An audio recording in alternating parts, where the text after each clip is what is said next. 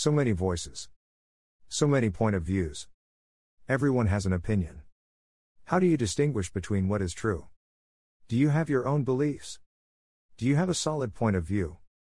Because if you don't, the world will try to take advantage of you.